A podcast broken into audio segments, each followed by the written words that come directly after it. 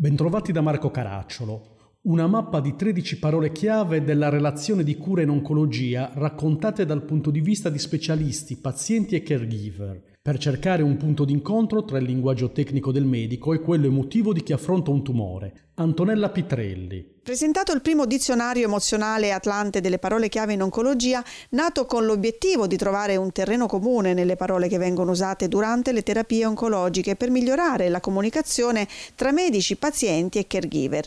Il progetto è parte della campagna Il senso delle parole, un'altra comunicazione possibile, promossa da Takeda Italia con varie associazioni di pazienti, tra i quali AIL, Salute Donna Onlus, Valce e il patrocinio della Fondazione IOM. Ne parliamo con il curatore del dizionario, il linguista Giuseppe Antonelli. Abbiamo lavorato in collaborazione anche con associazioni di medici e associazioni di pazienti per raccogliere testimonianze a proposito di alcune parole chiave del percorso terapeutico, eh, diagnosi, prognosi, PET, remissione, cronicizzazione e ci siamo resi conto che alcune di queste parole sono come double face, il medico le interpreta in un modo, il paziente le percepisce in un altro. E allora le testimonianze, il vissuto, il lato emotivo dei pazienti che attraverso queste parole vivono paure, vivono situazioni drammatiche, ci ha aiutato a mettere in relazione il lessico tecnico con il lessico dei sentimenti e delle emozioni. È un piccolo dizionarietto, sono 13 parole in cui cerchiamo di eh, lavorare per fare in modo che questo, questa distanza, che, questa, che questo vuoto possa essere riempito da un ponte. Come migliorare l'approccio alla comunicazione verso il paziente oncologico da parte di medici e personale sanitario?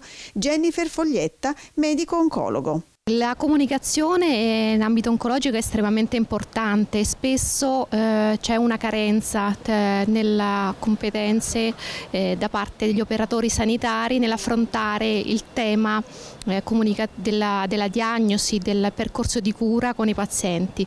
Eh, potrebbe essere migliorato concretamente inserendo nel percorso di studi eh, dei corsi che forniscano proprio delle competenze e delle abilità specifiche nella comunicazione e, anche nella gestione di quello che può essere l'impatto emotivo. Questo perché l'università tende a dare molte informazioni tecniche, eh, a preparare dal punto di vista scientifico, ma spesso non offre poi quelli che sono dei mezzi importanti per poter comunicare con, con il paziente, quindi molto più centrata sulla malattia che non sulla focalità del paziente nella sua interezza. Il punto di vista delle associazioni dei pazienti nelle parole di Anna Maria Mancuso, presidente di Salute Donna Onlus. Quali i prossimi step di questa importante campagna?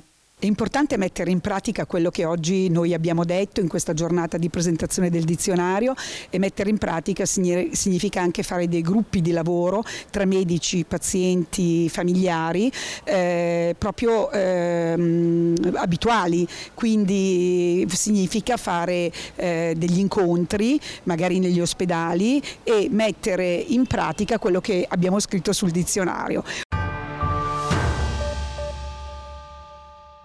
Dare un supporto attivo alle donne che sono state colpite dalla crisi fino a perdere il lavoro a causa della pandemia. Questo è l'obiettivo di Act for Change, Massimiliano Bordignon. Un progetto che punta a far emergere il valore che ciascuna donna porta dentro di sé per esprimerlo nella ricerca di nuove opportunità professionali e questo è il cuore di Act for Change, il programma che Activi ha sviluppato per dare un supporto concreto alle donne che hanno perso il lavoro a causa della pandemia. Ne parla Jordi Guittart, direttore marketing di Danone Italia. Act for Change è un programma, un'iniziativa che ha per obiettivo aiutare a formare a crescere professionalmente 250 donne che seguiranno un percorso di coaching individualizzato. Francesca Parviro di Linkbit, partner di Activia nella realizzazione di Act for Change, ci descrive il programma.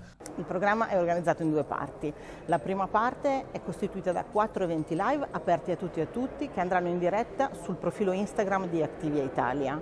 La seconda parte invece è dedicata a 250 donne che si iscriveranno attraverso il portale di Activia, le iscrizioni sono aperte dal 20 di ottobre e che parteciperanno a questi laboratori a conclusione delle live che saranno quelle due ore da dedicarsi per imparare a capitalizzare tutti i contenuti che durante le live avremo visto e verranno organizzati in accordo con Adecco. Sonia Malaspina spiega come Art for Change nasca dall'esperienza all'interno dell'azienda Danone nella valorizzazione dei talenti femminili.